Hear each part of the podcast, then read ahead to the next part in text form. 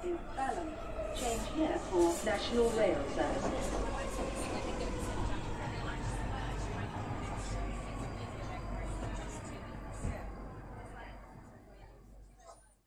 Bine te-am regăsit în stația Londra. Eu sunt Manuel Kețea de la manuelchețea.com și tu asculti podcastul Un român în Londra. Suntem acum la episodul numărul 183, denumit Trăiască schimbarea.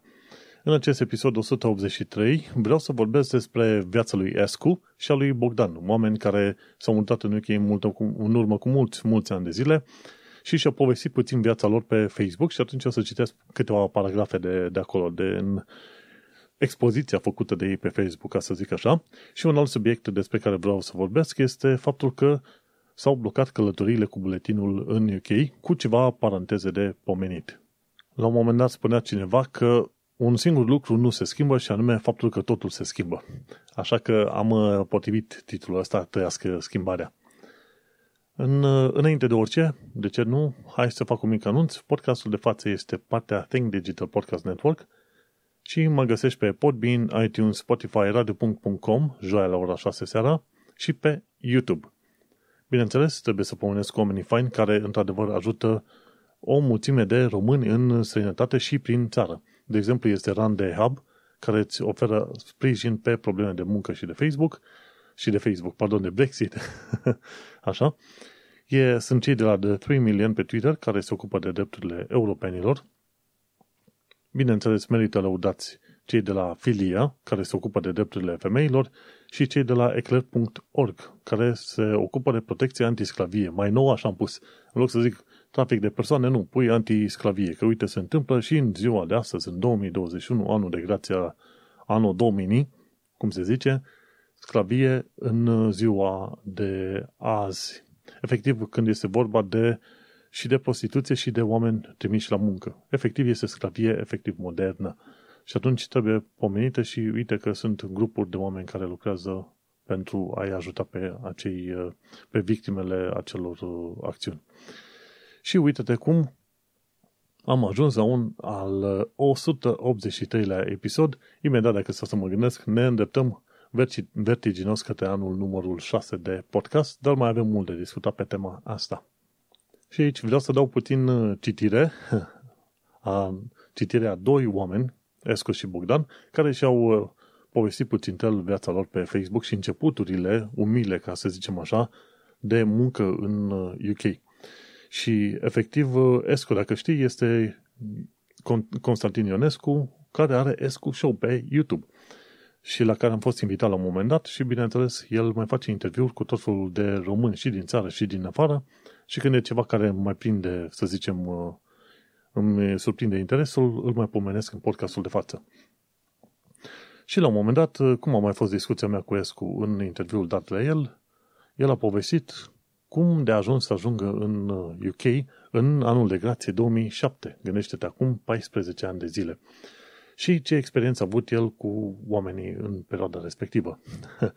Și efectiv când a plecat, la fel cum am făcut și eu, zice acolo, când am plecat de la Autopen cu bagaje suficiente pentru vacanță la Polul Nord, cu nod în gât și o piatră în stomac, dar plin de speranțe și gânduri gen adio România.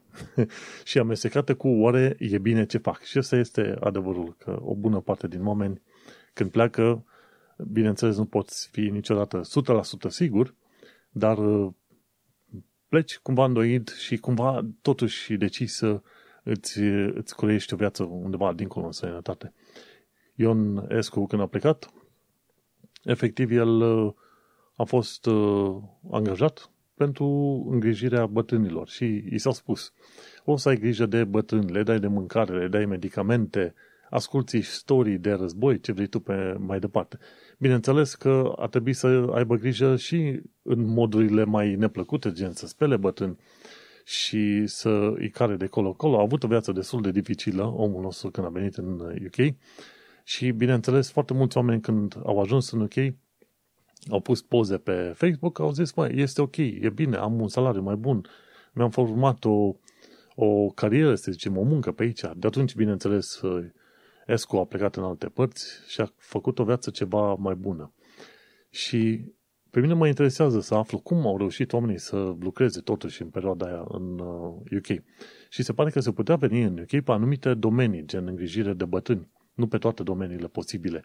S-a liberalizat piața muncii abia prin 2014, când se credea că vine valul mare de români. Dar valul mare de români n-a venit în 2014, ci a venit mult mai târziu. Eu am venit cumva în 2015 în UK și m-am angajat, bineînțeles, pe muncă de software development, adică programator web. Și nu mare lucru, front-end development pe poziție de junior, chiar nu îți cere prea mulți neuroni să faci treaba aia. Între timp am evoluat, am ajuns pe poziție mai mare acum, senior, salariu bun, n-ai nicio problemă. Într-un fel, cursul vieții mele a fost, hai să zicem, și mai bun și mai privilegiat, mai ales că s-a liberalizat piața. Și oricum, din experiențele multe pe care le-am auzit ale românilor din străinătate, respectiv experiențe negative, mi-am promis că dacă ies vorba să plec din România, n-am să trec prin episoade prin care a trecut Escu sau prin care a trecut Bogdan, în care li se promite o anumită viață și atunci vin și descoperă o viață total diferită, adică una nașpa. Și am zis că mă duc strict pe meseria și pe cunoștințele mele dacă e să plec vreodată din țară. Și s-a întâmplat că în 2015 am avut, să zicem, bafta asta că UK-ul primea oameni, te puteai angaja foarte bine, se liberalizase piața. Deja urcasem câteva CV-uri pe platforme online, în UK direct, dar în care am specificat, uite, ăsta e numărul meu de România și eu sunt încă în România, dar o să vin acolo în ceva timp. Și am avut câteva apeluri tocmai din UK, de la tot felul de recrutori care erau interesați. Băi, avem nevoie de juniori, zine-ne când vii ca să te trecem la interviu aici. Și atunci am zis, băi, uite că există interes, chiar dacă nu sunt încă în UK. Și atunci când am venit, mi-a luat totuși vreo 2 luni de zile până mi-am făcut National Insurance Number, până mi-am pregătit niște acte și la 2 luni de zile de la venire am reușit să mă angajez. Interesant lucru, sunt la aceeași firmă la care m-am angajat în 2015, dar am crescut în grad, în salariu, în ce vrei tu pe mai departe. Am avut de învățat o mulțime de lucruri, bineînțeles, și cumva eu am crescut cu firma a crescut cu mine, ca să zicem în felul ăsta, în anii ăștia. Dar să mai vedem pe mai departe, de exemplu, 1-2 minute despre experiența lui Escu. Știi? Și zice ceva de genul ăsta. Ci că se întâmpla într-o zi însorită, culmea, de septembrie în 2007. Vorba aia, așa cum e septembrie, deci practic sunt 14 ani de zile de când el este în UK, efectiv. Și doar anumite domenii erau permise și așa mai departe. Uite, la un moment dat vorbește de faptul că, uite, a ajuns să lucrez la un nursing home în Devon și zice: m-am lămurit că se aplică prea puțin teoria învățată de până atunci și că mă dăduseră aici ca să fiu nimic mai mult decât un fel de roboțel care schimbă scutece și ceafuri. Ci că erau mai preocupați de câte ori mergem la toaletă, decât cum merge treaba, să nu cumva să chiulesc.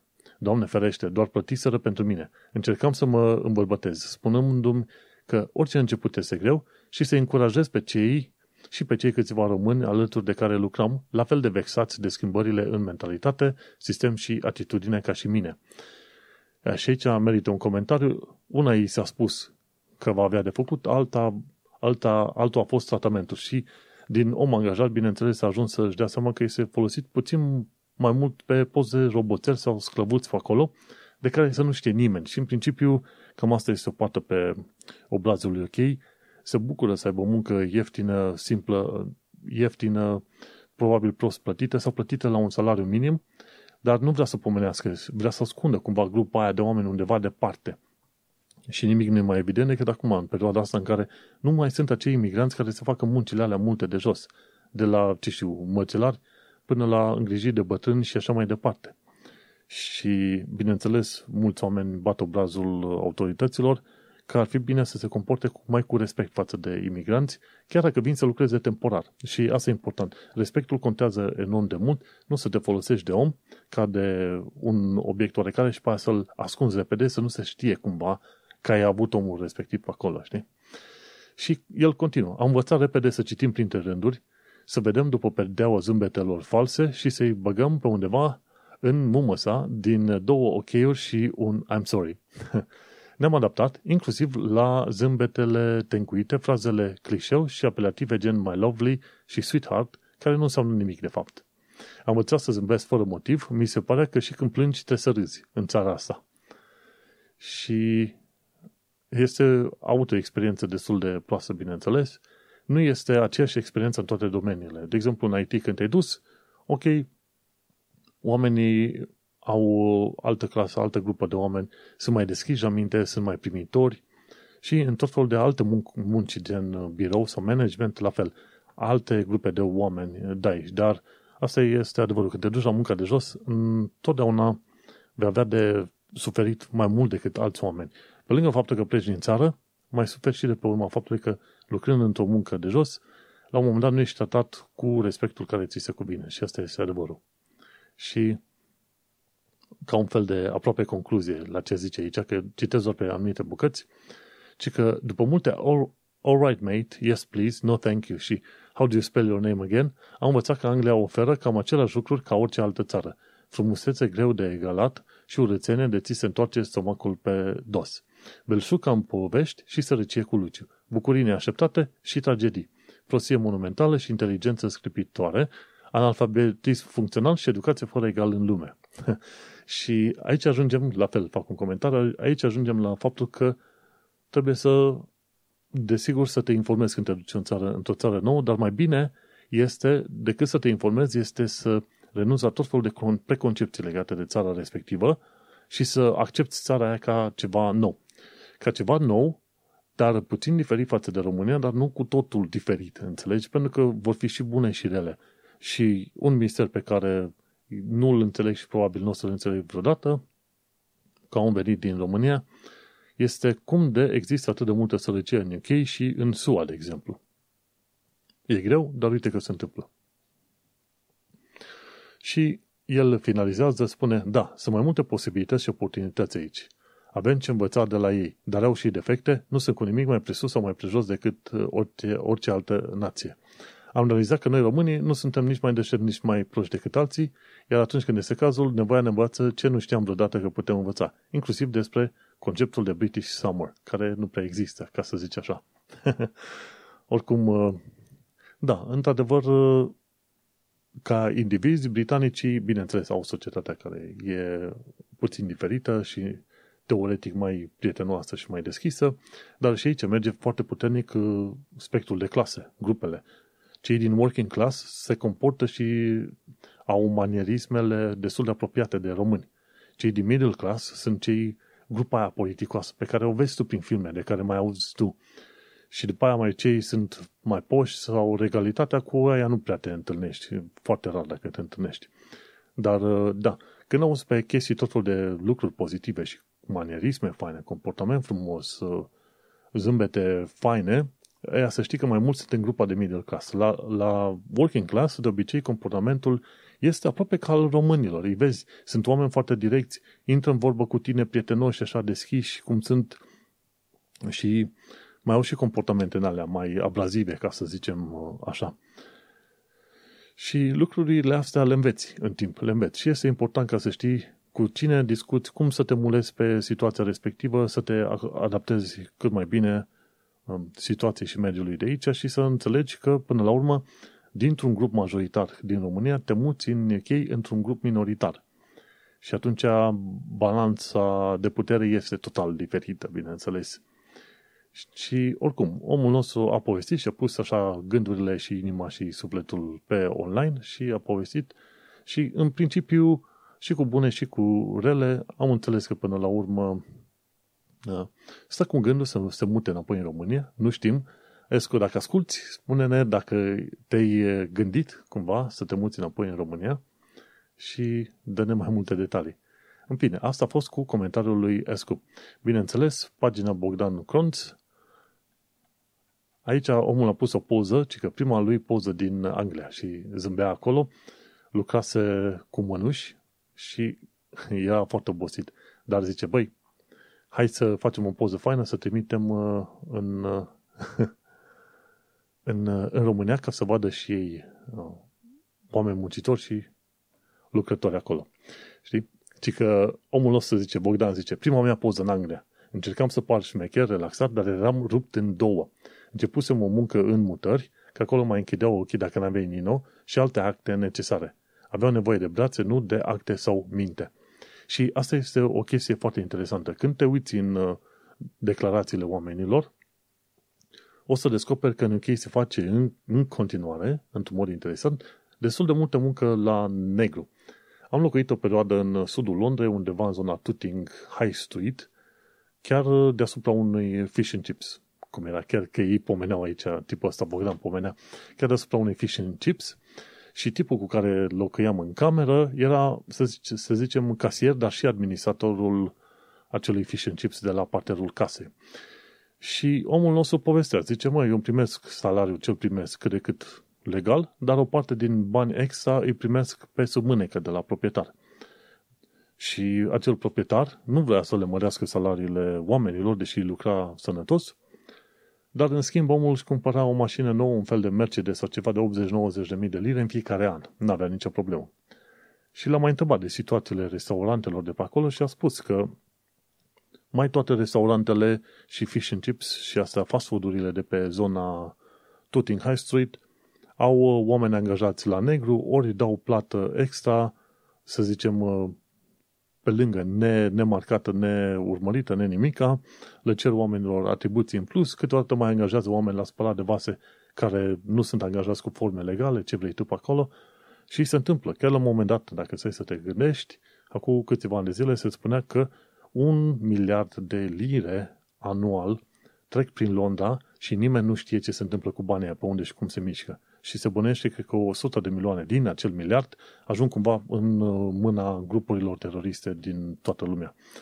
Și da, în principiu, în seria asta de fișiere Pandora eliberată de curând pentru jurnaliști, se consideră că Londra este un centru mare și important în comerțul sau, pardon, în cursul ilegal al banilor din lume. Și așa că asta este adevărul. Aici nu se fac prea multe verificări, cum te-ai fi așteptat în Germania sau în alte părți. Nu. Aici se întâmplă foarte multe chestiuni la negru. Așa că era de dreptate, ci că aveau nevoie de brațe, nu de acte sau minte. Și omul nostru săbise vreo 10 kg, că s-a chinuit să lucre la construcție, la mutat de obiecte pe acolo, știi? Și zicea la un moment dat că oamenii câteodată se duceau să bea singur o bere, două și să vorbească cu familia pe o bancă undeva în parc. Și să știi că nu odată am văzut așa oameni și prin parcurile din Londra, sunt de unii singuri cu o bere, două, cu telefonul în mână. Și cumva ei și cu tisețile lor. Știi? Și după aia, aici chiar povestește la un moment dat de modul în care erau tratați banii. Cumva ei erau, că nu odată s-a întâmplat, ca români să fie trași în țeapă, să zicem. Ci că primii bani pe care i-am luat au fost vreo 200 și ceva de lire pentru o săptămână de muncă. Când ne-am scos din bancomat să pot trimite ceva repede acasă, am tinerit cu 10 ani. L-am sunat pe tipul de la agenție să-l întreb despre orele spontate, că nu eram sigur dacă weekendul lucrat se plătește în următoarea săptămână sau peste două. S-a panicat un pic și am avut următorul dialog. Câți bani ți-au intrat? 240. Și ăla de dincolo zice, scuză-mă, am apăsat greșit în calculator, îți mai pun acum 100. Tocmai luasem botezul în prima țeapă pe care agențiile mi-o dăduseră. După asta am fost norocos, rar să mai întâmpla să încerce cineva să mă fraierească. Iar când se întâmpla, aplicam o șmecherie care credeam că merge. Și ce zicea omul nostru? Te salut, Steve, trebuia să primesc o dată și jumătate pentru duminică, n-au intrat. Bob, scuze, știu că așa ți-am spus, dar clientul nu e dispus să plătească atât. E un job lung, gândește-te că adun totuși 60 de ore pe săptămână. Mulți stau la rând pentru banii ăștia. Și asta de acolo. Steve, long story short, ca să nu mai lungim, am 6 luni de când am ieșit din pușcărie și chiar îmi doresc o viață nouă. O nouă viață. Nu vreau să mă întorc acolo, dar dacă nu se găsește o soluție, merg și vorbesc cu clientul, nu-i problemă. Și Steve, nu, de ce să vorbesc cu clientul? Nu e teaua ta, lasă că vorbim noi și găsim o rezolvare. Și așa omul se vedea nevoit să forțeze pe ăștia să plătească banii lui legal. Și nu odată s-au întâmplat, De ce? Fiind la munca de jos, gata, hai să-l fraierim pe ăla, să-l muncim și să nu-i dăm banul potrivit. De-aia trebuie să fii foarte atent. Chiar și într-o țară ca UK se întâmplă foarte multe șmecherii din astea. Și, bineînțeles, îi dădeau banii și pe aia îl trimiteau la plimbare. Și îi spune un pic mai încolo, la fel ca la fiecare dintre voi, sunt multe povești care s-au adunat în toți acești ani și am zis că vreodată când voi fi mai liniștit, am să le pun pe câte le mai aminti pe hârtie. Iar titlul cărții o să fie Ceasul Bun, Pisica Albă. Deci, oameni buni, să nu scrieți nicio carte care să se numească Ceasul Bun, Pisica Albă, este cartea lui Bogdan Cronț. Restul să nu vă atingeți de ea. Bun. Și spune că a ales acest titlu pentru că, dincolo de greutățile pe care le-a trecut, consideră că a fost cea mai bună decizie pe care a luat-o în viața lui. Și până la urmă lucrurile s-au așezat. Și asta e istoria foarte multor oameni. Cei care au venit cumva în 2007 au avut o viață foarte grea, au tras din greu și până la urmă s-au realizat. 14 ani de zile au luat și cetățenie până acum, s-au ridicat în rang, cum s-ar zice, și și-au continuat și viața liniștiți. Dar au avut de tras mai mult, consider eu, decât cei care au venit în perioada 2014-2015. Era mai ușor în 2014-2015 să pivoteze la un job la altul decât în perioada aia, în 2007, când oamenii ăștia au tras tare. Și asta e. Ci că chiar termină omul în descrierea pe Facebook, zice, dacă am știut noi să ajungem atât de departe, om ști și drumul spre casă. Și este interesant cum, după mulți ani de zile de stat în UK, oamenii la un moment dat se gândesc de mutat înapoi. Și nu e primul om care zice asta. Am văzut mai mulți oameni care au zis că vor să facă mutarea asta. Dar, bineînțeles, o parte, nu toată lumea. Ideea este că, știi cum e, trăiești veșnica minciună. Las că mă duc pentru 1 sau 2 ani de zile și după care mă întorc în țară. Și după 2-3 ani de zile, te gândești, mai stau până iau cetățenia, după ce iei cetățenia, mai stau că am un proiect, mai am alte chestii și nu te mai întorci. Și în principiu mai sunt unii care se întorc poate doar la bătrânețe în România, dacă e vorba să se întoarcă. Dar astea sunt istoriile a 2 oameni. Escu s-a dus și a lucrat la îngrijire de bătrâni într-un nursing home, iar Bogdan s-a dus la primul job, fiind mutat de mobilă, de colo-colo. Și îți dai seama, dacă stai să te uiți să vezi istoriile multor români, cam astea sunt. S-au dus și au tras din greu, mai ales în perioada aia 2007 încolo. Felicitări lui Bogdan și Escu, până la urmă au reușit să-și facă o viață cât de cât ok, au evoluat și au avut curajul să și povestească chestiunile astea. Iar aici o să termin prima parte a episodului acesta de podcast, de ce nu? Pentru că e o parte chiar mai bună, nu vreau să o stric cu alte idei. Uită-te că foarte mulți oameni au venit în UK în ideea de a-și face o viață foarte bună, au trecut printr-o mulțime de preconcepții, au dat nas în nas cu realitatea, i-a dat peste cap și până la urmă ce au făcut, domne, au dat din mâini și din picioare, s-au ridicat și au mișcat și până la urmă astăzi, după 14 ani de zile, pot să povestească, băi, uite, mi-am făcut o viață mai bună, am tras tare, nu am renunțat. Și asta este un lucru bun. O să vezi că poate mulți români care au plecat din țară, până la urmă au tras tare și nu au renunțat. Așadar, aici se termină prima parte a podcastului. Nu uita să urmărești podcastul complet pe manuelcheța.com. Noi ne mai auzim. Baftă! Iată, m-am revenit după o mică pauză de cafea, cum pe la ora cât? Imediat 10 seara. Prima oară înregistrez podcastul Tehnocultura între 7 și 8 și jumătate și după care o pauză și pe aia vine podcastul Un român în Londra și de obicei ajung pe la 10-11 seara cu înregistrările. Să nu uităm că astăzi e 5 octombrie 2021. Dacă stau să mă gândesc bine, săptămâna viitoare, ia să văd când e episodul următor, săptămâna viitoare pe 12 sărbătoresc, efectiv când fac episodul următor, o să sărbătoresc 6 ani de UK. Efectiv 6 ani de UK. Și asta înseamnă, guess what? În noiembrie o să-mi permit să aplic pentru cetățenia britanică și vedem dacă mă plac oamenii aia sau nu. Ideea importantă în toată afacerea asta cu aplicarea la cetățenie este că chiar dacă îți refuză aplicarea, tu rămâi în continuare pe permanent residency. Și te duci pe mai departe și între timp o să mai afli detalii de ce ți-au refuzat sau nu cetățenia. În principiu ți este aprobată. Dar hai să mergem pe mai departe. Și anume, un alt subiect despre care vreau să vorbesc este blocarea călătorilor cu buletinul către UK. Din data de 1 octombrie e game over. Nu mai poți veni cu buletinul în UK, cu actul de identitate, efectiv. În Uniunea Europeană te poți plimba liniștit, cu buletin, fără buletin, pentru că este efectiv o zonă comună și nu sunt granițe. Dar în principiu se spune că te duci cu buletinul de acolo. Și oamenii n-au mai avut atât de multă nevoie să-și facă pașapoarte. Dar acum că UK a ieșit din Uniunea Europeană, au impus o limită după 1 octombrie 2021, nu se mai vine cu buletinul în UK.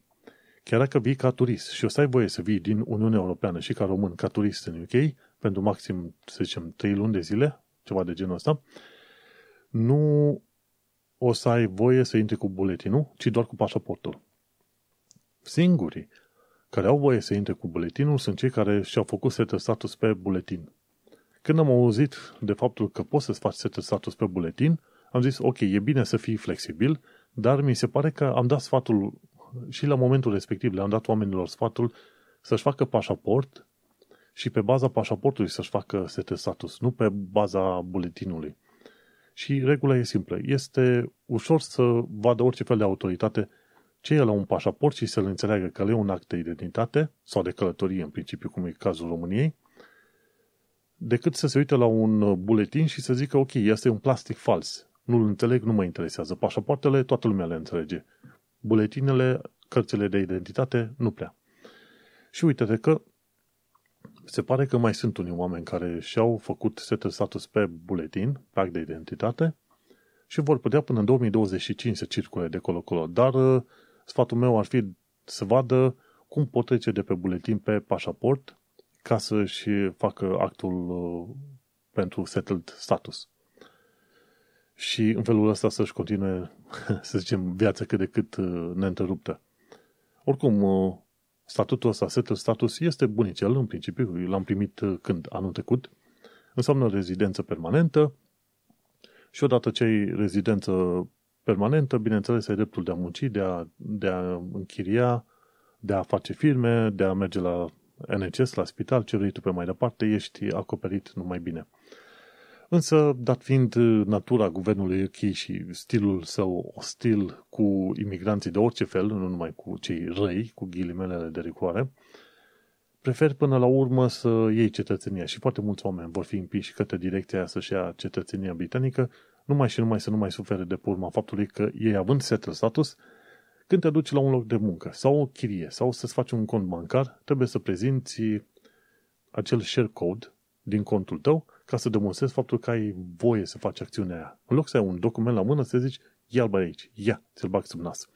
Bineînțeles, conform regulilor Home Office, dacă vrei să închiriezi, să muncești sau așa mai departe, firmele nu au voie să te oblige să dai în mod obligatoriu share code. Tu poți să le prezinți pașaportul și ei după aia pot face verificare manuală pe baza detaliilor de pașaport la Home Office. Deci, faptul că anumite firme insistă numai și numai pe share code pe la digital nu este legal, nu este ok, înțelegi? Și când dai de din ăștia, le spui, băi, vezi că poți să faci și verificare manuală. Eu n-am internet, nu merge bine, fă copie după pașaportul meu, fă verificare manuală și nu mă bate atâta la cap. Și asta este una dintre micile chichițe pe care mulți oameni nu le știu, trăind în UK. Și vorba aia că ultimul lucru la care m-aș fi gândit să fac este să învăț despre reguli de imigrație în UK. Când am venit în UK, ziceam, ok, vreau să învăț local cam ce reguli trebuie să le respect, îmi fac un document aici de rezidență sau ce-o fi și văd mai departe, liniștit de viață. Nu m-am gândit că o să petrec atât de multe zile, ore, să citesc pe tot felul de subiecte legate de, să zicem, reguli de imigrație, settled status, cetățenie și ce vrei tu pe mai departe. Chiar la informații practice am pus un punct foarte interesant. CSI este necesar pentru cetățenie, dar nu și pentru pre-settled sau settled status. CSI înseamnă Comprehensive Sickness Insurance Cover. Este asigurare de sănătate privată. Asigurare privată de sănătate, ca să zic așa. Și, în principiu, dacă ești încă n-ai luat pre-settled status, când iei pre-settled sau settled status, nu ți se cere să ai acea să dovedești acea, să zicem, asigurare de sănătate privată. Singurii care ar avea nevoie de această asigurare de sănătate privată sunt cei care nu sunt angajați sau self-employed. Efectiv, studenții și cei care se consideră că sunt self-sufficient, adică parteneri sau soți ai unui cetățean britanic. Deci cineva care vine și stă în UK și nu este angajat sau nici măcar nu este student ori, să zicem, freelancer, în mod obligatoriu trebuie să-și facă și un Comprehensive Sickness Insurance Cover, pentru că în felul pentru că altfel guvernul UK consideră a fi un om care nu are dreptul de a fi în UK pentru că nu sunt acoperiți, ca nu cumva să fie o povară pentru sistemul din UK. Interesantă chestie, când îți iei pre-settled sau settled status, atunci nu ți se cere să ai această asigurare de sănătate. În schimb, când te lovește această sau necesitatea CSI, este când vrei să aplici pentru cetățenie. Când aplici pentru cetățenie, ei o să se uite. Ok, ai stat în UK X ani de zile, ți s-a dat settled status, s-a mai trecut un an, poți să demonstrezi prin diverse acte că ai drept de rezidență, dar vreau să-mi demonstrezi că în ultimii 5 ani de zile, de obicei cam așa se face, pe ultimii 5 ani de zile ai fost asigurat medical, cumva. Și acolo va fi o problemă pentru unii oameni. Și sfatul general este în felul următor. Dacă n-ai avut CSI, n-ai lucrat, să zicem că ai fost partenerul cuiva care a lucrat. De exemplu, ai venit cu partenerul, bărbat, femeie, ce este, ai venit cu partenerul aici, partenerul a lucrat, dar tu n-ai lucrat în perioada asta. E bine, ce faci? După ce primești settled status, rezidența permanentă, te angajezi, ce faci? Nu aplici pentru cetățenie 1-2, ci aștepți să treacă vreo câțiva ani de zile și după aia aplici pentru cetățenie ca să poți demonstra, uite, băi, am avut asigurare plătită pentru că sunt fie self-employed, fie am fost angajat în perioada asta. În cazul meu am avut, să zic, noroc. Bine, norocul mi l-am făcut eu, ca să zic, ok, să fim sinceri în toată povestea asta, pentru că m-am angajat la o firmă și am rămas angajat în mod continuu în ăștia 6 ani de zile. Cu alte cuvinte, este foarte ușor să dau National Insurance Number către ăștia la Home Office când e vorba de aplicația pentru cetățenie și o să vadă că din decembrie 2015 până acum am avut taxele plătite lună de lună, nicio pauză pe nicăieri, n-am niciun fel de problemă. Chiar mi-am printat lună de lună payslip, acel fluturaj de salar, știi, pe pagina 4. Și am pentru fiecare, am cât 6 ani, 6 ori 12, 70 de foi din alea, fiecare lună, cu salariul pe care l-am câștigat, în caz că pică odată sistemele astea online sau ceva și se pot demonstra, uite-te mă nene, că am plătit taxe în perioada asta. Și când am dat pentru settled status, mi-a fost destul de ușor, pentru că am dat National Insurance Number, acel NINO, și în 3 zile am primit settled status, pentru că le-a fost mai ușor să verifice online. Ok, omul ăsta a plătit X ani de zile, 5 ani, suntem asigurați, nu avem probleme din partea lui, omul ăsta chiar a lucrat foarte bine. Interesantă chestie, când m-am mutat în UK, în octombrie 2015, eu încă lucram pentru firma din Brașov. Și ce s-a întâmplat? La finalul lui noiembrie, în ultima vineri, am terminat jobul pentru România, lucrat remote din Londra, și luni, după 2 zile, deja începeam jobul în noua firmă din UK. Efectiv, de la un job la altul din România, la asta din UK, am avut doar 2 zile libere, respectiv un weekend, diferență de la unul la altul. Și de-aia zic, am fost cumva privilegiat, s-au aliniat, să zicem, și circumstanțele pentru mine în felul ăsta și de-a lungul timpului am lucrat în mod constant, n-am avut nicio, să zicem, o gaură de o lună sau ceva. Și atunci, pe direcția asta cu CSI, Comprehensive Sickness Insurance, n-am avut nevoie pentru că am fost angajat. Ce înseamnă Comprehensive Sickness Insurance? Înseamnă asigurare medicală pentru majoritatea tratamentelor pe care avea nevoie să le ai. Și ar fi cumva, să zicem, oarecum sinonim cu acel European Health Insurance Card. Știi, cardul ăla pe care îl primești când pleci din România ca, ce știu, călător prin Uniunea Europeană. Ți se dă cardul ăla de sănătate. Ei, dacă găsești o firmă privată care îți oferă asigurare de sănătate în genul cardului respectiv, atunci tu ar trebui să fii acoperit. Intenția generală este să se vadă că tu ai vrut să te asiguri pentru chestiuni medicale, în așa fel încât să nu fie o povară pentru NHS. Și atunci o să fii relativ ok. Deci cam asta e, când cauți Comprehensive Sickness Insurance, caută să fie cumva corespunzătoare, să zicem, cardului european de sănătate. Hai să mergem pe mai departe la secțiunea de sfaturi practice, efectiv, pentru că am aici pregătită asta, ci că dacă ai fost victima unei fraude bancare, sună la 159 și atunci ar trebui să fii deja conectat cu hotline-ul de frauds de la banca respectivă. Mi se pare că nu toate băncile participă în acest serviciu de 159, ca să zic așa. Și cine sunt incluși acolo? E Barclays, e Lloyds, Halifax, Bank of Scotland, NatWest, Santander și Starling Bank. Se pare că HSBC nu este în grupul ăla și se pare că nu este nici Nationwide Building Society. Deci, dacă ești la Barclays, Lloyds, Halifax, Bank of Scotland, NatWest, Royal Bank of Scotland, Ulster Bank, Santander și Starling Bank, atunci băncile astea intră în programul ăsta de 159. Dacă ai fost scamatorite, efectiv păcălit de bani din contul tău bancar, sun repede la 159 să te ajute să iei legătura cu echipa de fraudă de la ei, știi? Și asta este bun. Ideea este că atunci când te sună cineva și ți se cere să transferi bani într-un cont sigur, trebuie să închizi telefonul să suni repede la 159. Ci că în UK 4 milioane de lire pe zi sunt furați în felul ăsta. Știi că te sună, suntem de la HMRC și trebuie să le transmitem repede bani din contul tău într-un cont sigur să nu ți se fure sau ceva de genul ăsta, știi? Deci 159 ca să ți se facă legătura cu banca respectivă. Bun. Dacă ai ajutor de stat, atunci trebuie să actualizezi informațiile la Department of Work and Pensions cu un cod special care să demonstreze că ai drept de rezidență în UK. Adică, dacă ești pe Universal Credit în UK, trebuie să te bagi pe contul tău de Universal Credit la Department of Work and Pensions și să pui acel share code din Settled Status, știi?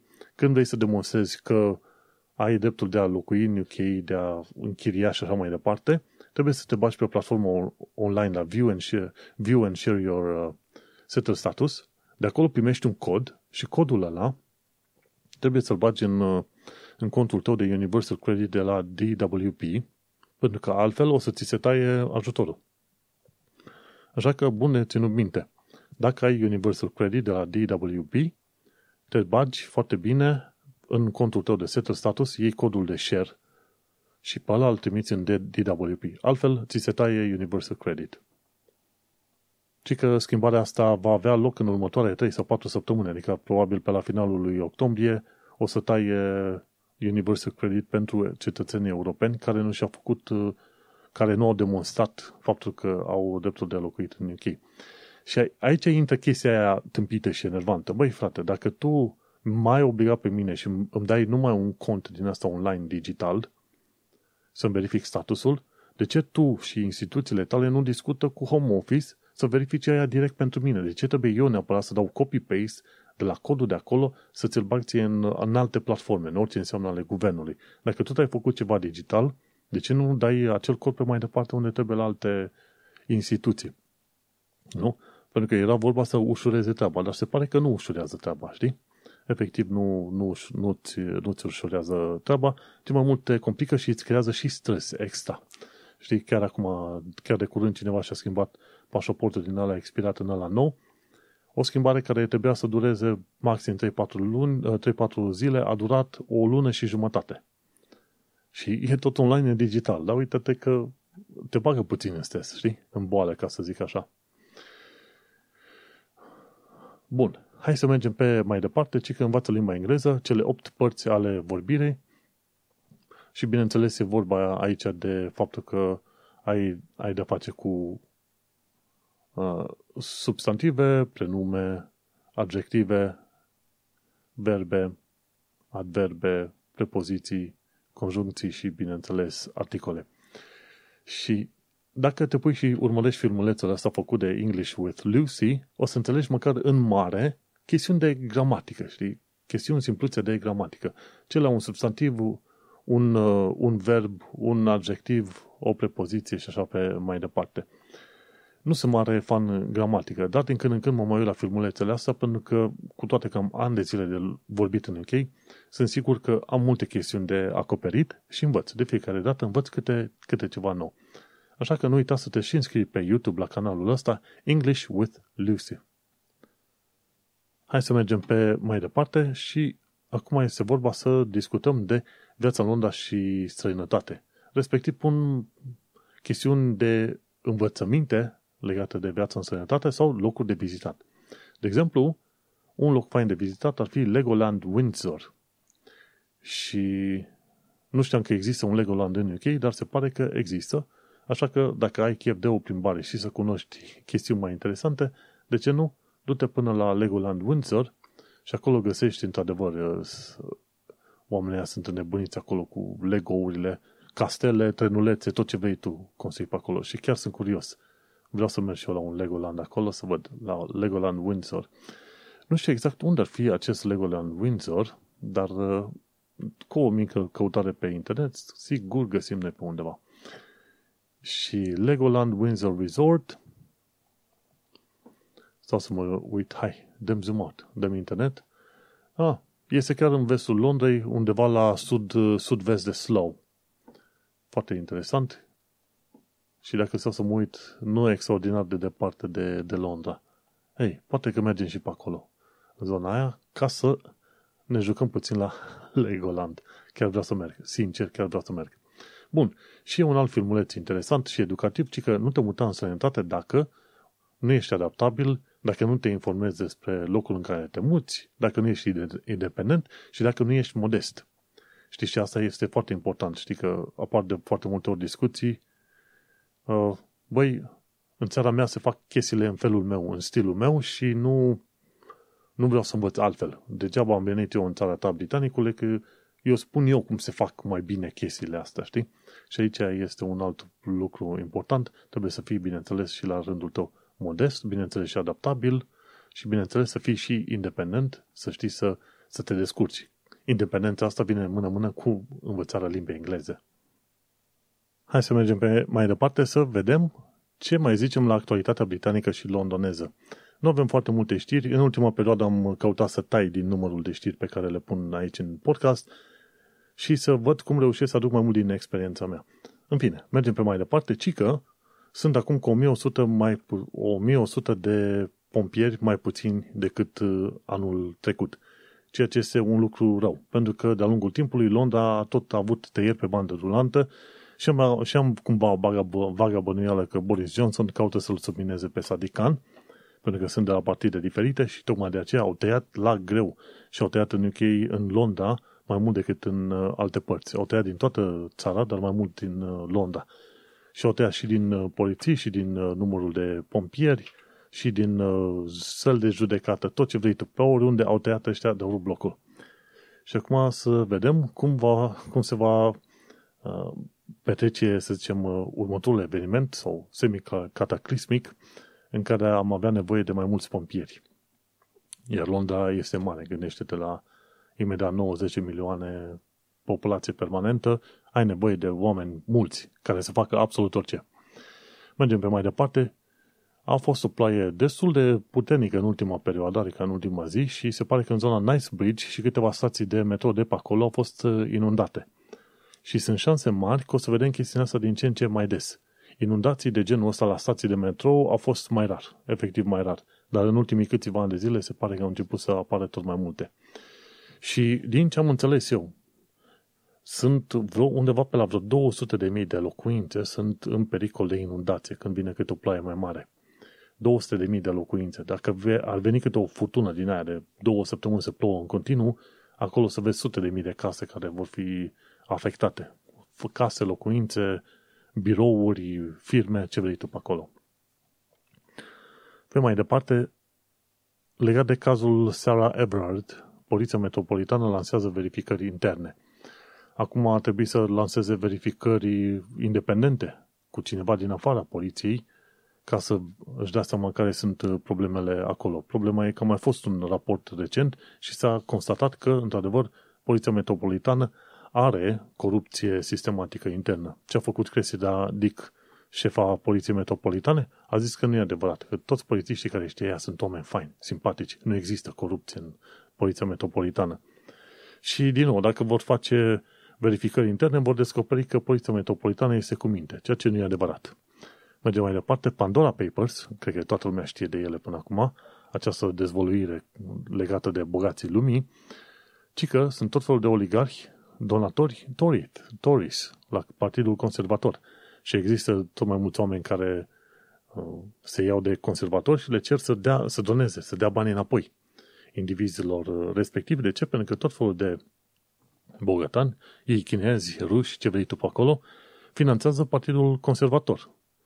Ori partidul ăsta simpatic conservator, care se presupune că este naționalistic și populist și de dreapta și britanic, ce face de primește bani din străinătate?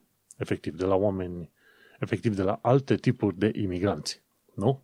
Efectiv, nu? Mergem mai departe. S-a descoperit mai nou, nu s-a descoperit, ci de fapt va fi dat în folosință în curând, molnupiravir. Este un antiviral împotriva COVID și este oral. Și o tonă de medicamente antivirale se dau intravenoasă, ori intramusculare. E bine, ăsta e antiviral oral. Și va acționa direct în celulele omului, mi se pare, și chiar în mașinăria internă a celulelor, care ar trebui să blocheze cumva crearea de virusuri, de proteine de virus nou. Și este foarte interesant, este foarte lăudat. Acum sunt curios să văd când o să ajungă pe mâna NHS și altor instituții medicale care să poată să folosească acest antiviral nou. În continuare, scandalurile și crizele continuă. De exemplu, cladding scandal, sunt unii shareholders, undeva din zona de sud a Londrei, le se cere și 85.000 de lire pentru reparații. Ori chestia asta este total aberantă, pentru că tu ca shareholder nu ai construit apartamentul ăla, nu l-ai luat cu totul și efectiv tu cumperi doar 10%, pentru că nu-ți permiți mai mult.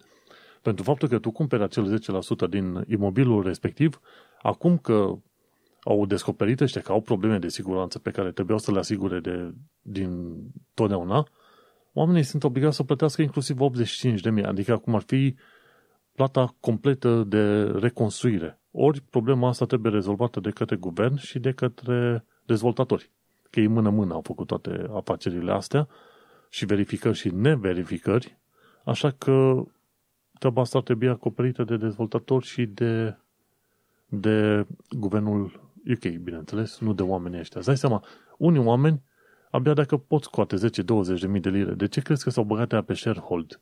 Se cumpere un 10% pentru că nu-și permit mai mult.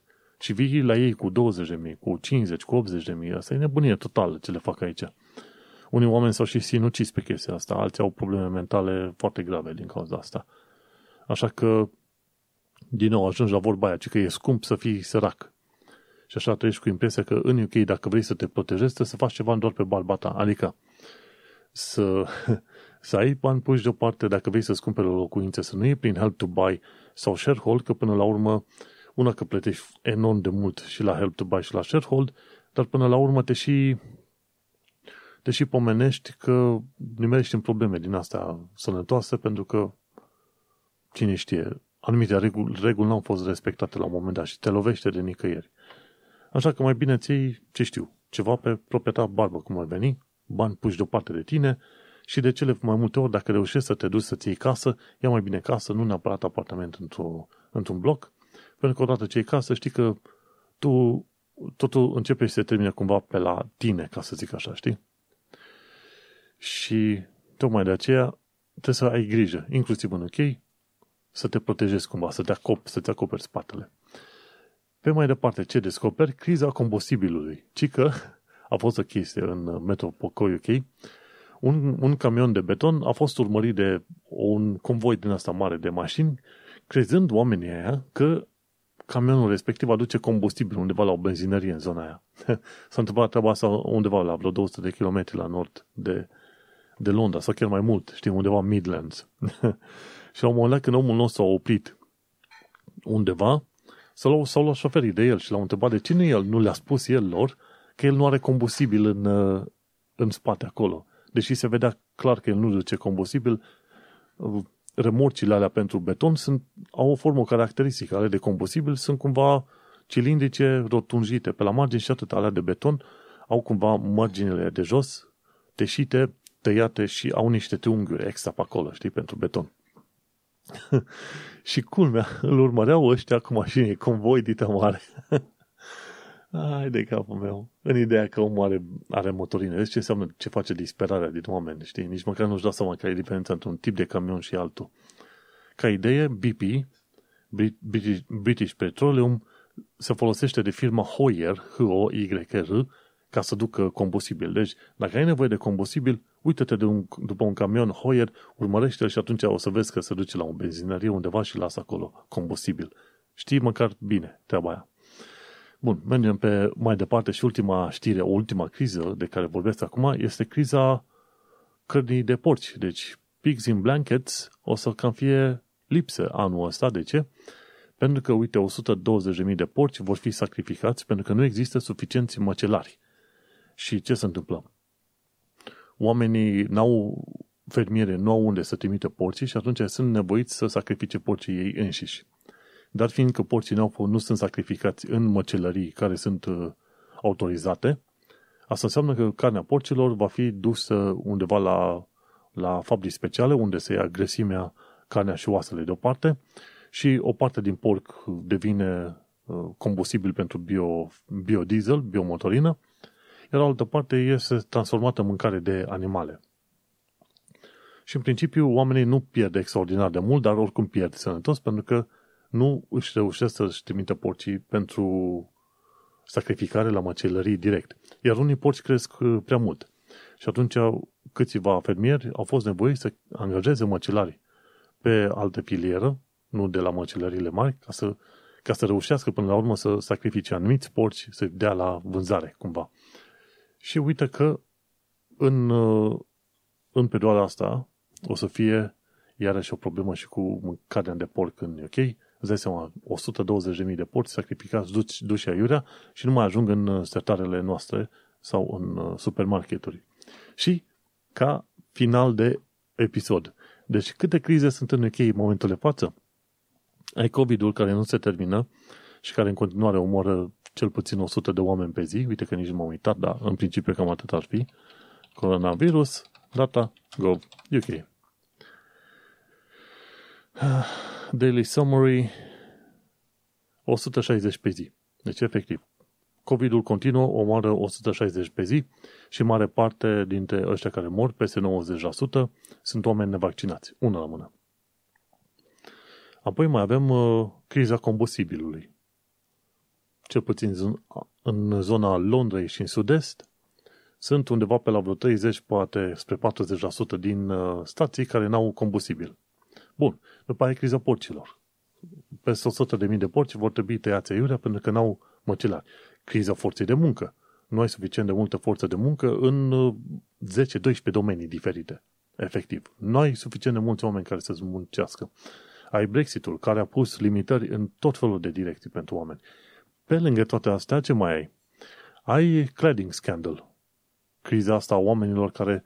E vorba de câteva milioane de oameni care au cumpărat apartamente, leasehold, sharehold, în principiu leasehold și sharehold. Și acum li se dă o notă de plată enormă pe brațe. Așa, deci e și aia la mână. Și mai e, și bineînțeles, pe lângă toate astea, și criza energiei, efectiv, și electrice, și din asta a gazului. E, cum se spune, perfect storm, efectiv, perfect storm. Și este, bineînțeles, este și criza asta cu încrederea în poliția metropolitană și așa mai departe. Efectiv, sunt niște chestiuni care s-au adunat probabil de-a lungul anilor, că nu e o chestiune care vine de acum așa acolo, de acum așa, pe neașteptate. Sunt chestiuni care cumva s-au adunat de-a lungul anilor și la nivel de industrie, și la nivel de Uniunea Europeană, și la nivel de UK. Și acum, la un moment dat, încep să se influențeze unele pe altele, știi? Brexitul, să zicem, oala asta care e plină Brexitului lovește în oala COVID-ului, aia COVID-ului lovește în oala angajaților și toate oalele astea se plimbă și atunci cade dită mai materia peste tot în jur și probabil că asta este un fel de, să zicem, un fel de preambul pentru un 2022 care teoretic o să fie mai rău decât în 2021. Cam așa să te uiți. Și tot ce poți zice este că dacă ai bani, să ții la ciorăpel și să te protejezi cumva, pentru că efectiv nu știi la ce să te aștepți în următoarele luni, plus că ar trebui să te gândești că Crăciunul ăsta ar trebui să fie unul mai reținut. Probabil chiar mai reținut decât ăla din 2020. Și cu urarea asta unui Crăciun mai reținut, uite că am ajuns la final de episod 183, unde vorbim despre schimbări, crize, ce vrei tu pe acolo. Episodul s-a numit Trăiască schimbarea. Bineînțeles, am vorbit despre viața lui Escu și lui Bogdan în UK și despre blocarea călătoriilor cu buletinul către UK. Și bineînțeles despre crize, sfaturi practice, ce vrei tu pe acolo. Efectiv, ne auzim noi pe săptămâna viitoare, când cel mai probabil o să mă bucur că am împlinit 6 ani de UK, 6 ani în care am învățat o mulțime de lucruri și vedem. Poate o să fie un episod complet în care o să vorbesc pur și simplu chestii de experiență personală și atât, fără niciun fel de știre. Mă mai gândesc ce o să mai fac pe acolo, dar până atunci ne mai auzim și sănătate!